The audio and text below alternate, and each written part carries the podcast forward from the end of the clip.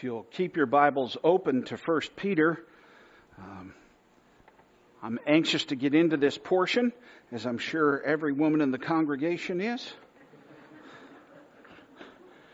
But I think you may find that this is a little different than you might have imagined, or, or maybe have heard from some different sources uh, over the years.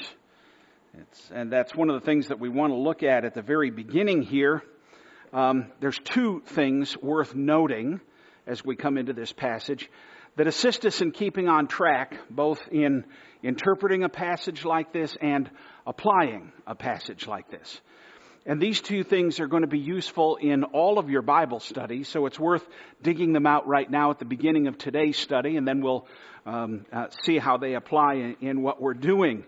You no doubt have noticed that the reading we just had done for us started back in chapter 2.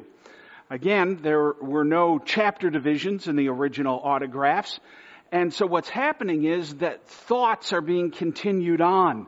If you take out that chapter division, you realize that Peter's initial thought that he started back in verse 13 hasn't ended yet.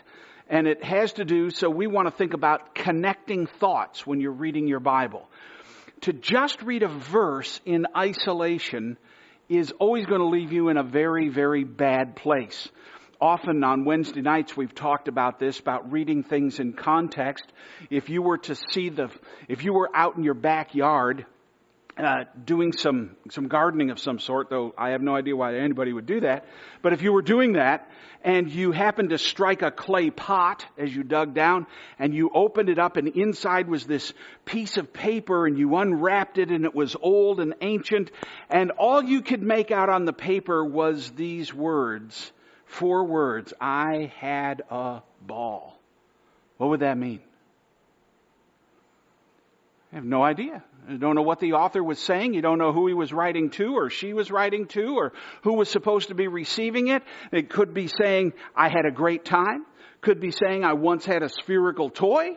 Uh, could be saying, uh, I threw a cotillion. Who knows? And yet, often people will read their Bibles by reading one verse and say, gee, I know what that means. No, you don't unless you know what came before it and what comes after it. So you want to follow connecting thoughts in the author's uh, patterns as he works through this. In this case, the word likewise is your hinge. Chapter 3 verse 1 starts with likewise, wives. Likewise with who? With what? Well, with the two examples I just gave you up above here in chapter 2, picking up in verse 13. So you, you, you want to go back and say, all right, he's continuing the same thought. He hasn't gone anywhere. The 3-1 is your clue that it's an appeal to what's come immediately before. And what came immediately before, as I said, were those two examples.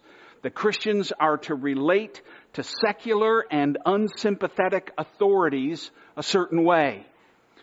Uh, that's that's what you get in the the first example. Thirteen through seventeen was couched in dealing with um, persecuted Christians who had to relate to a, a, government that was very contrary to them and which finishes with those words honor the emperor and then 18 through 25 had to do with the christian being a servant or a slave in this context or we could use employee in our context relating to their masters their bosses even if their bosses are unjust if they're real goof offs. So learning to suffer injustice without retaliation or rebellion.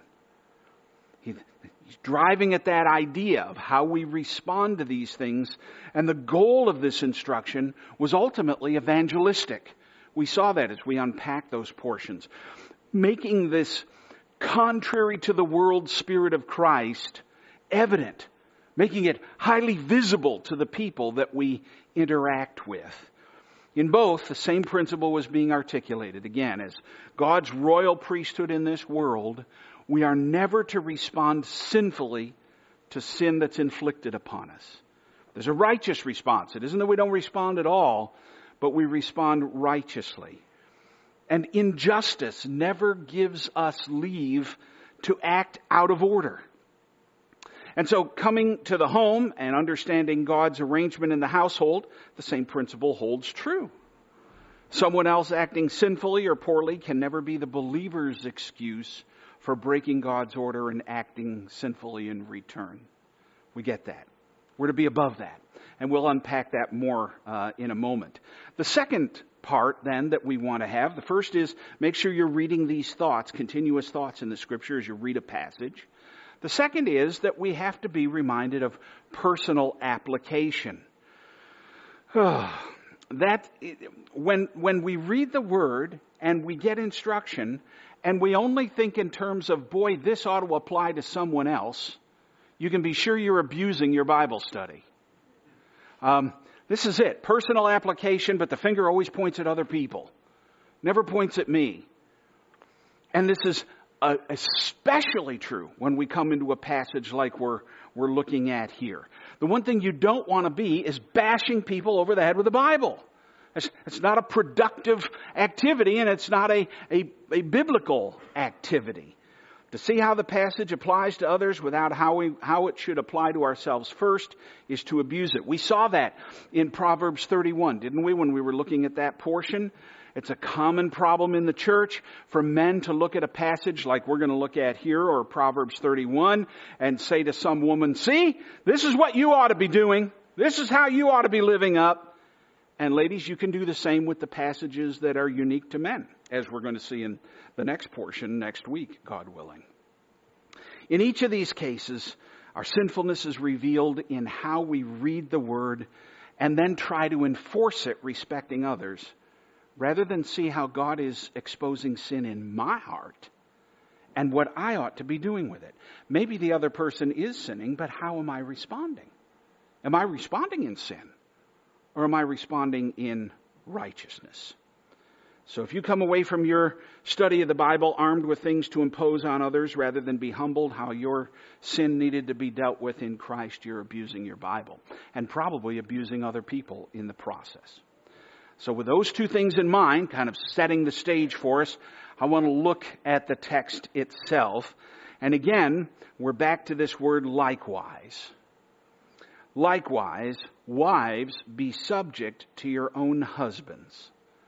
Just as none of us are to respond sinfully to our government, even in its corruption, and there's lots of it, or perhaps to our masters or employees or employers, even in their corruption, and there might be much of it. So Christian wives likewise learn not to respond sinfully to your husbands even when they sin. It doesn't mean that you're silent about sin, but it does matter how, whether or not you respond to that righteously. Peter insists this applies even if that, even if that husband is not a Christian. Some of you may be in that position. I don't know. Uh, in this context, uh, Peter's anticipating that some women came to the saving knowledge of Christ and their husbands had not yet. We know full well from the teaching of Scripture that a, a Christian shouldn't marry a non-Christian anyway, but in this context, probably some wives came to the saving knowledge of Jesus and they had unsaved husbands who were in and that's what this phrase means, even if some do not obey the word. The idea is, is broad there that, that they really are not following Christ at all. And so to be careful not to use your husband's sins or shortcomings, nor his status as an unbeliever, which I think the passage here is clear about, as an excuse to respond in sinful ways or as, as an indication that somehow they've abdicated their role in the home before God because they fail to execute it well. Some guys are jerks. We know that. A lot of guys are jerks. And sometimes we're jerks a lot, and sometimes we're just, it comes out once in a while. But it's there. And so does that automatically give leave to just, to just capsize God's proper order and the way things are to work? And, and Peter's saying, no, don't let that, that happen. What is interesting is what Peter says in verses 5 through 6. So I want you to do this for this is how the holy women who hoped in God used to adorn themselves by submitting to their own husbands as Sarah obeyed Abraham, calling him Lord. And you are her children if you do good and do not fear anything that is frightening. Now his citation of Sarah here I found absolutely fascinating. Number one, because the only place in all of Scripture that we read that Sarah called Abraham Lord was in Genesis 18:12 and it says that she did so in her heart. Shall my Lord and I have pleasure after all these years and actually have a child together? Hmm. So how does that work? How do we draw from that? And certainly, when you don't get an immediate answer from the text, you've got to broaden the scope of how you search a passage like that out. Whatever does Peter mean in this context by citing Sarah?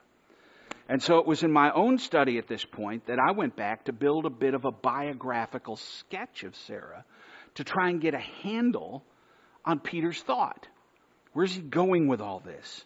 And what we find is, is really a fascinating study that sheds some real light on and understanding on what the Holy Spirit is driving home through her example. Genesis 11:30 starts the biography of, of Sarah. Uh, and it says that now Sarah was barren. She had no child. This was a woman who was no stranger to disappointment and perhaps frustration and lack of fulfillment. She was barren, and this was into her old age. And especially in that culture where the pressure was on the woman to make sure that the husband had a male heir. This put her in a very difficult spot. And it grieved her for decades. We'll see how much in just a little bit. This was not an easily met problem for her. Secondly, her husband moves her without much, much help here. In a patriarchal society, she was removed from the familiarity of her upbringing, which was in Ur of the Chaldees, which was a very cosmopolitan city in its day, the leading city culturally of its day. And she's moved from the, the wealth and the surroundings of what goes on in this hustle and bustle of a big city. And she's moved to a foreign place. And then once she moves there and she's totally uprooted, she suffers the loss of her father in law. And her father in law had been very dear to her. They had moved together. And Terah dies in Haran. And then in chapter 12, she's uprooted again. No sooner does Terah die than Abraham says, we're going to go to someplace else, and she leaves whatever little security for whatever amount of time she had in that place, and, and she's removed again to another place. Some unknown place in Canaan where she's not familiar with anything, and at this point, her husband is 75 years old. He's no spring chicken. This is not a very certain life for her. In Genesis 12:10, they face famine. He's moved her to Canaan, but there's a terrible famine in the land, and not only do they have famine, but they've got to move again to deal with the famine, and they end up in Egypt, which is not a familiar and happy and comfortable place. And when they get to Egypt, she's abducted. Sarah is victim to Abraham's fearful interactions with the Egyptians and finds her abducted by the, the Egyptians and in the middle of a hot mess until God delivers them. And at this point, the weakness of Abraham's character becomes very evident. It's one thing I love about the Bible, and you know that it's not mythical because it treats the weaknesses of its heroes very openly. And here's Abraham. God's man. But in this moment, he had a real failing of character and said, you know, tell, tell them you're my sister. And in the meantime, she gets abducted and put into the king's harem until God delivers them supernaturally. So then in chapter 13, they move again, and this time they move to the Negeb, and that's a desert place and they have a lot of cattle. They've got a lot of things that they're supposed to sustain. And this desert region, it's known for its little rainfall and arid conditions. And nevertheless, there she is with her husband in a place that can't sustain them. And since it's unable to sustain them and all of the flocks that Abram had accrued during this time, he moves them yet again back to Bethel. It's not a happy story. It's a woman who's got to uproot herself over and over and over again. That place where he had built a, an altar to the Lord back in earlier chapters. And now, once they're back in Bethel, family strife breaks out. There's warring factions between his, uh, Abraham's nephew, Lot, and Abraham's herdsmen, and they decide to split. There's family strife, and Lot goes down to the valley of Sodom and Abraham heads off again and they, they move. And now she's further isolated from her family. She's not in a good place. They don't have any children. Now they're at the Oaks of Mamre near Hebron. And in chapter 14, life is not all roses because war breaks out five kings gather together and go down and vanquish Sodom and Gomorrah. And Sarah and Lot and all of his stuff is abducted, and Sarah has to sit by while Abram takes 318 men on a very dangerous nighttime raid and a daring rescue of Lot and all the others that had been abducted. And this is the time when Abraham is met by Melchizedek. And so again, you have this strange contradiction of Abraham having this great courage to take his men and go out and face five kings, and at the same time, still being very weak in his character at other times. And this is when things between Abraham and Sarah and Hagar start to get really interesting. So at Genesis 15, at their advanced ages, Abram is promised to have a son of his own as an heir, even though Sarah, once again, we're told in this passage, is barren. And then in chapter 16, after 10 years of that promise not having come to pass, perhaps brokenhearted at all of this, wondering, no doubt, where God is in all of this, brokenhearted at her own ability to conceive and to provide an heir, wanting to see her husband have the son that he so desperately wants before he's too old, she suggests that maybe a surrogate is the way to go. And she puts forward Hagar, her handmaid, as the candidate. And that brings further difficulty. In Genesis 16, instead of solving the problem, it generates even more. Hagar gets pregnant and begins to imagine herself more primary than Sarah. And caught between them, Abraham, wishing to protect Sarah's uh, status in the household uh, tells her that even though Hagar may have borne the child, Sarah is still the mistress of the household, and Hagar is still under her authority, and in weakness, he dumps the whole thing back into her lap and says, Well, do with her what you think you ought to do. Weak willed man just steps back. Now, after Hagar's attempt at running away, whew, Sarah receives her back into the household. What humility that must have required. To, to bring back this symbol of her own inability at this just crucial time in their history. She receives her back into the household along with Ishmael. And that had to be hard, it had to be painful and a reminder of her infertility and of her animus against Hagar due to her own decision to give Hagar to Abraham in the first place. And then 17, she endures 13 more years of being barren to the place now that she is physically incapable of having children. That's a broken-hearted woman.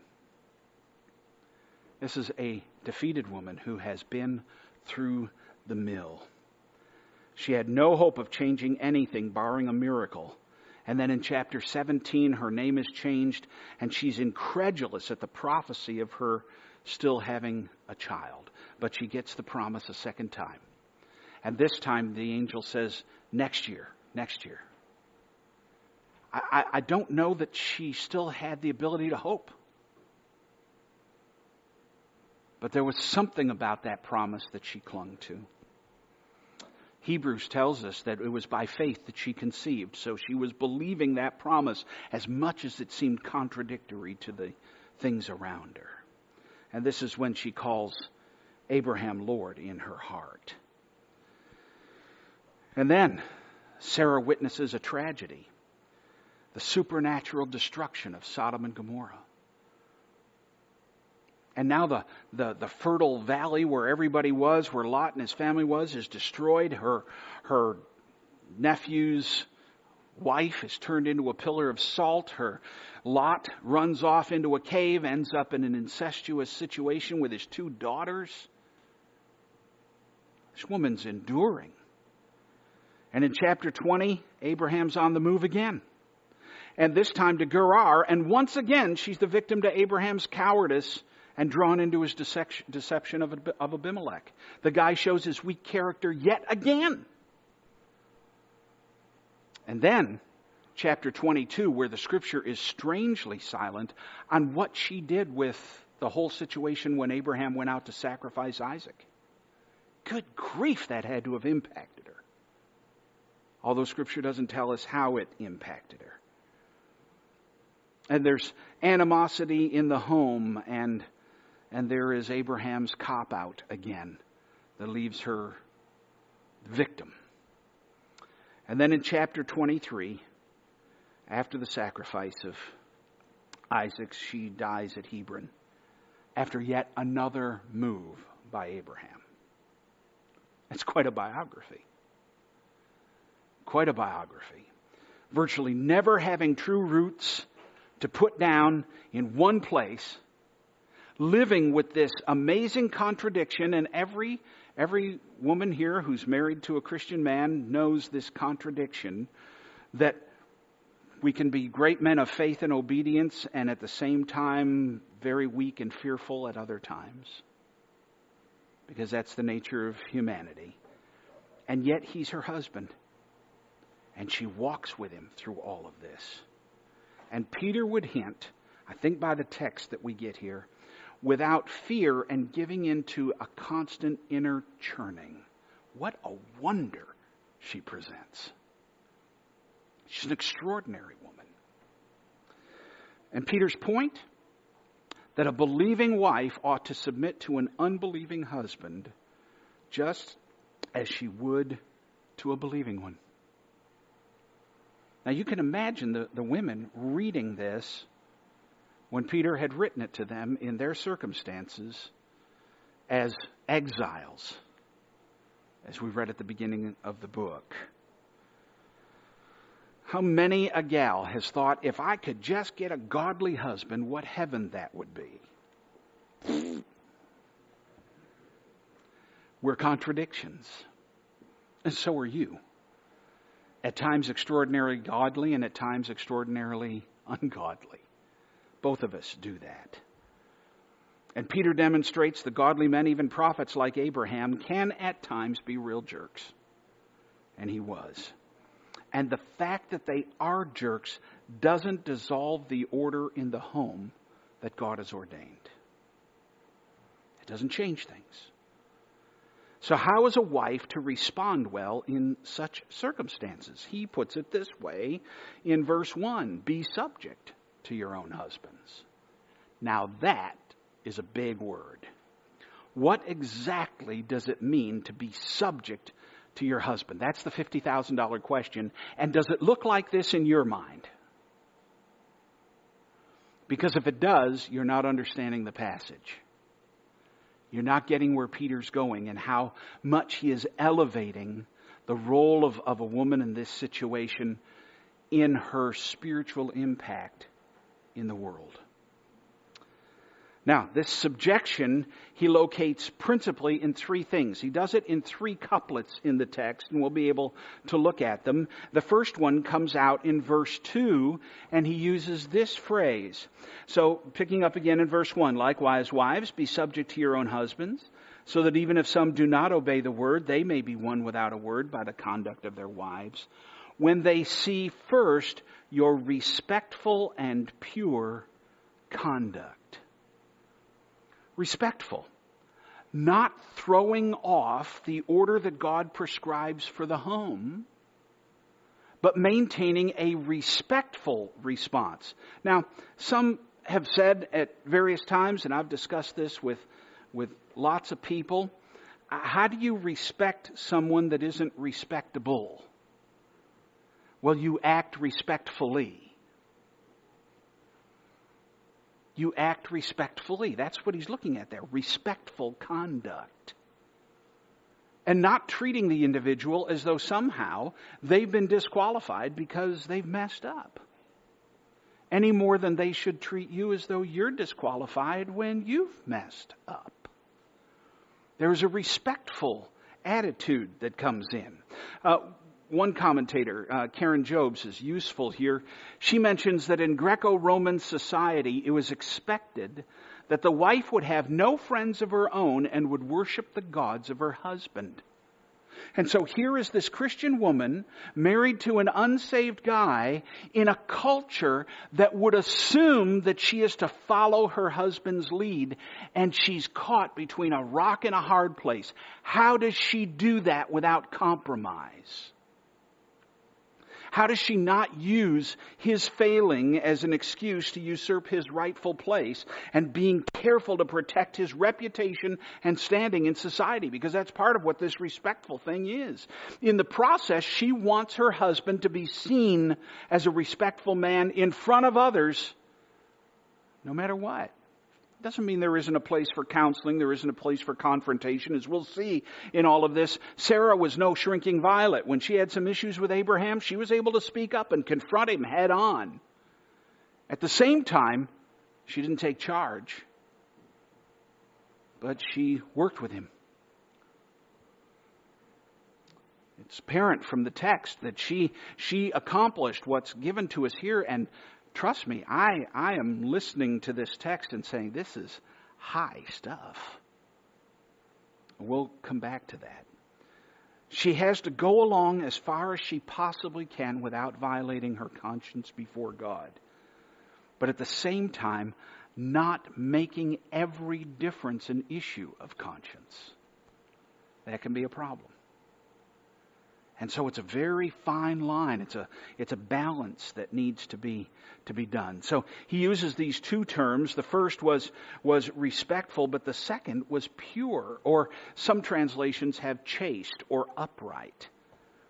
Because when the husband isn't what he ought to be, the wife can begin to look for someone or something else to fill the void that's left by the, the man. And that's the meaning here of saying, no, remain pure and chaste. Don't, don't turn your affection to some other source because this guy's failed. It's, it's not a righteous response. And I think an awful lot of women will find in their hearts and in their minds, if not physically, seeking for the intimacy or the strength or the affirmation or whatever from some other source because they're not getting it from their husband. And Peter's saying, don't give in to that. Don't give in to that. And in the process of protecting and making the marriage covenant something that you are faithful to, do it in a gentle and a quiet spirit. Man, he's not making this easy, is he? He is not making this easy. But the, the words, as they're fit together here, mean maintaining an inward repose that rests more in Christ's sovereignty than the outward condition and prevents division and conflict. To rest in Him. That's how you maintain a gentle. The, the idea of a quiet spirit there is one that isn't inwardly agitated all the time. Because many a woman, many a person, period, any human being in sin can be very inwardly agitated while outwardly presenting a placid exterior. I remember a story once given about a little girl that was being driven by her dad, and the dad said, "Honey, you've got to sit down. You've got to sit in your seat. You can't get up. You can't stand up while we're driving the car." And she was going to stand. And he said, honey, you, you have to sit down. You can't stand. And they went through this back and forth for about 15 minutes, and finally he extended her legs and sat her down and buckled her in. And they got a little ways down the road, and she said, I'm still standing up inside. Peter's idea here is stopping the inward agitation. How? We're going to find out in a few minutes. As I mentioned before, Sarah was not afraid to speak her mind or to face Abraham when she needed to. But apparently, she didn't do so in a panic. If I don't seize the reins, everything will come apart. She didn't do that. She wasn't panic struck over it. She could do it calmly and clearly and not being driven by inward agitation. And that's a tall, tall order. And from the rest of the context, it appears that this gentle and quiet spirit is, is located mainly in, and I'm going to give you a, a phrase here, it's a tough one, it's a lack of fretfulness, which can often spill over into nagging and manipulating. That's why he adds those words, not being frightened by frightening things.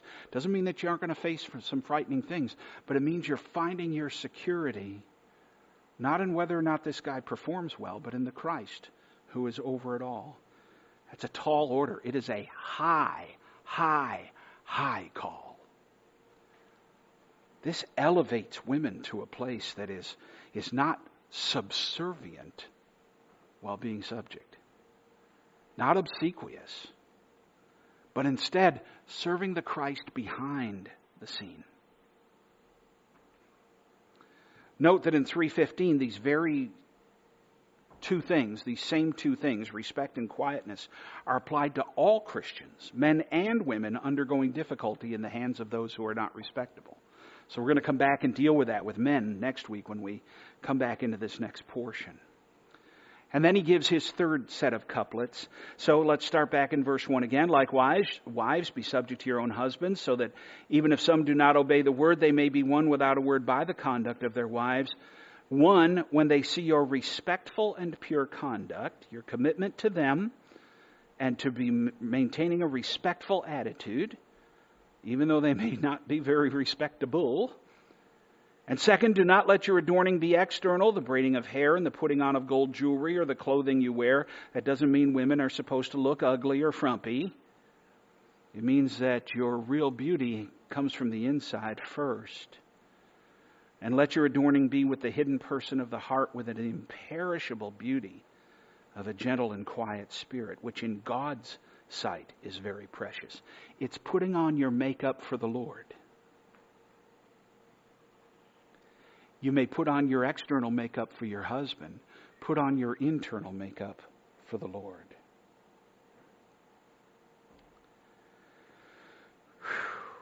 For this is how the holy women who hoped in God used to adorn themselves by submitting to their own husbands.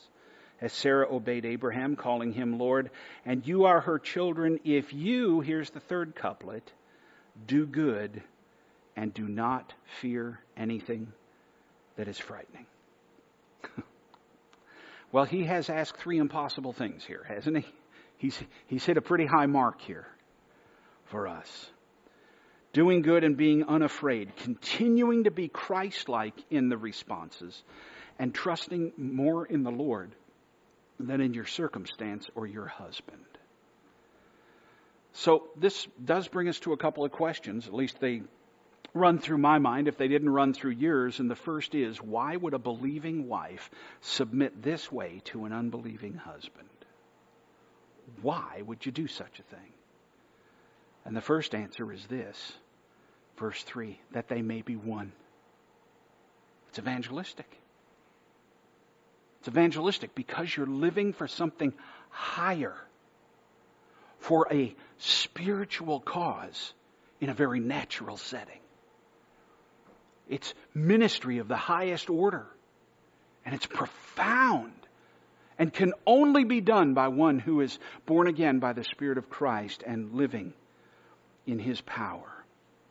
Peter's concern that Christian wives continue to submit to their own husbands not only shields, let me give you another quote, not only shields Christianity from the accusation that it is a social evil, but is also clearly motivated by evangelistic intent.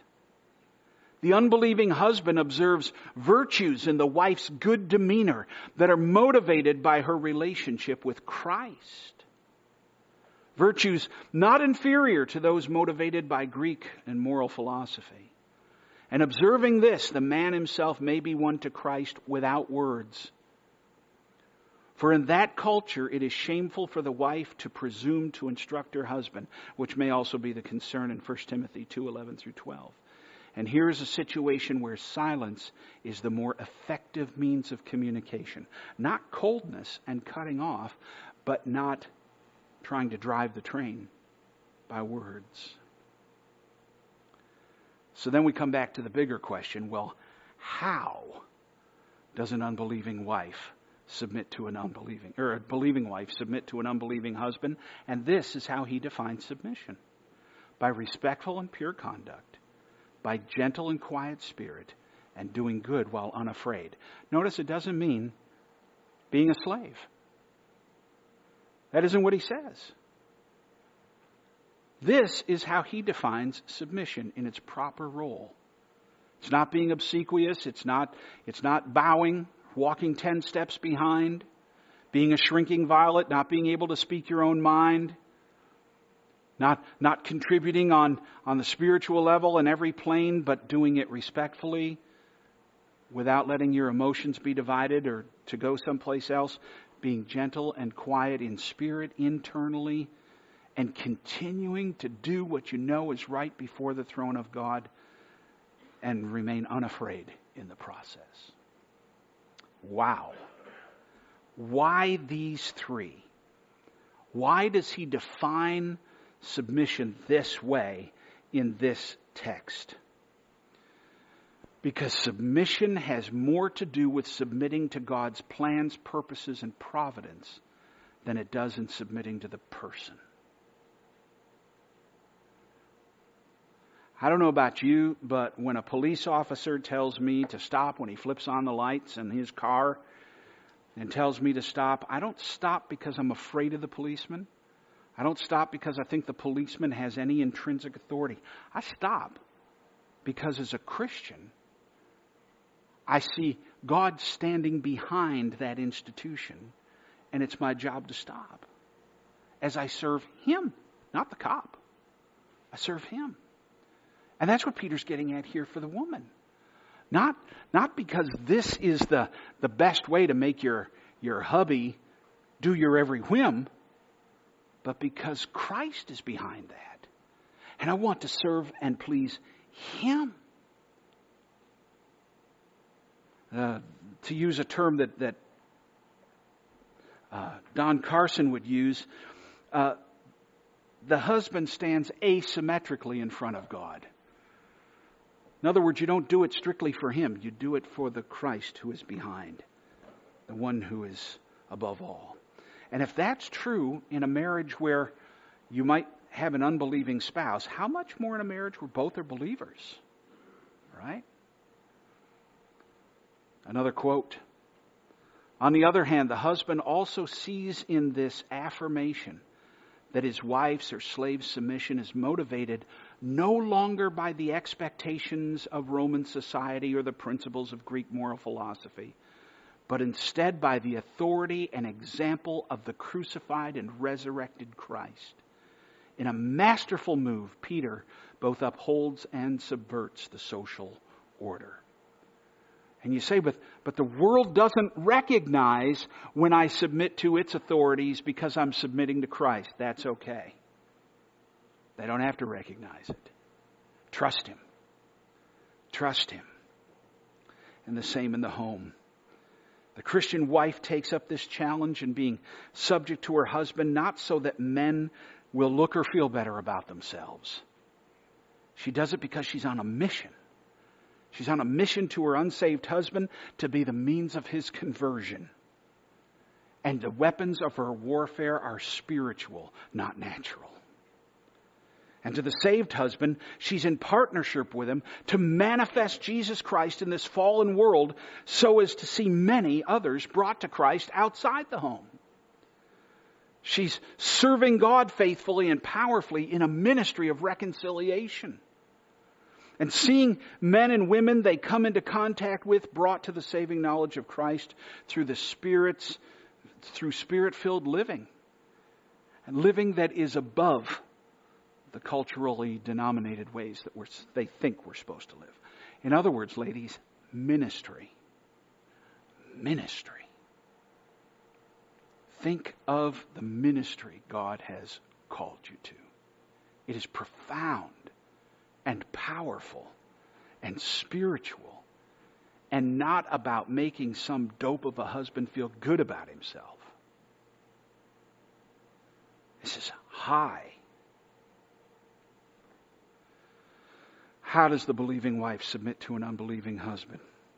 As always, we need to point you back to what is what it is that Christ won for us as believers when he rose from the dead and ascended on high. Remember that when he ascended on high, he said, I will send the Holy Spirit. And the Holy Spirit indwelling us is the only means whereby we can begin to approach this kind of a life before him. Only by the power of the Spirit. This isn't some sort of uh, self effacement this is learning how to walk in the upright power of the living God. And it's an amazing spectacle to see when it's beheld. Such a ministry can only be undertaken by walking in constant, conscious, deliberate dependence upon the Spirit of God. There's no other means. No other means. And once again, it's not just about, it's, it's not at all about, oh, gee, I, you know, my husband has to feel like I'm, I'm just, uh, just here for him. I can be a doormat. It's not the idea. The idea is that in serving Christ in all of this, you will do what is best for your husband because he spiritually needs what you have to give in the manifesting of Christ in that home. It's a very, very extraordinary call. Let's pray. Father God, we lift up an amazing image here in this passage. Far different, maybe, than what some of us have thought. It's so different from the way the world thinks and functions. In some cultures, there is this subjugation of women to try and make them obsequious and, and with no will and no, no strength. And in others, try to make women dominant and overtaking all others. That's not your, it's not your word. Your word takes the woman and elevates her to a very high place and says, Take on the same spirit that, that I walked the earth with as Jesus Christ and how I interacted and how I dealt. And yes, I faced some very fearful things, but I faced them in the power of the Spirit. And I learned to be gentle when those around me were harsh and, and not gentle. I learned how to walk in the power of the Spirit rather than respond in the reactions of the flesh. This is not just for women, Father, it's for us men too. That we learn to serve Christ in exactly the same way. For we're meant to be His bride. And so we take on these things in regard to Him. Not as though He's unsaved, but in the perfection of His holiness.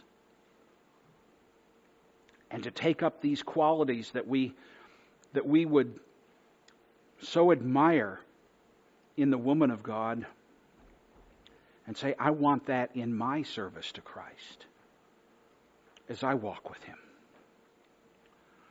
These are high things, Lord. They're beyond us as human beings. The picture presented here is a supernatural one, a one that cannot be attained by gritting your teeth or resolving to do it. It must be done by imbibing the fullness of your Spirit and walking deliberately dependent upon you in it. And I pray that all of us today will take that in in the fullness of what that means. Let Christ then be seen in this world through us in taking up this, this amazing challenge that's put before us. Not as though it's weighty, but in a way that it frees us from the conventions of society and culture and liberates us to serve you above all other things and people and institutions. Lord, make us like our Savior in these ways we pray. In His name, amen.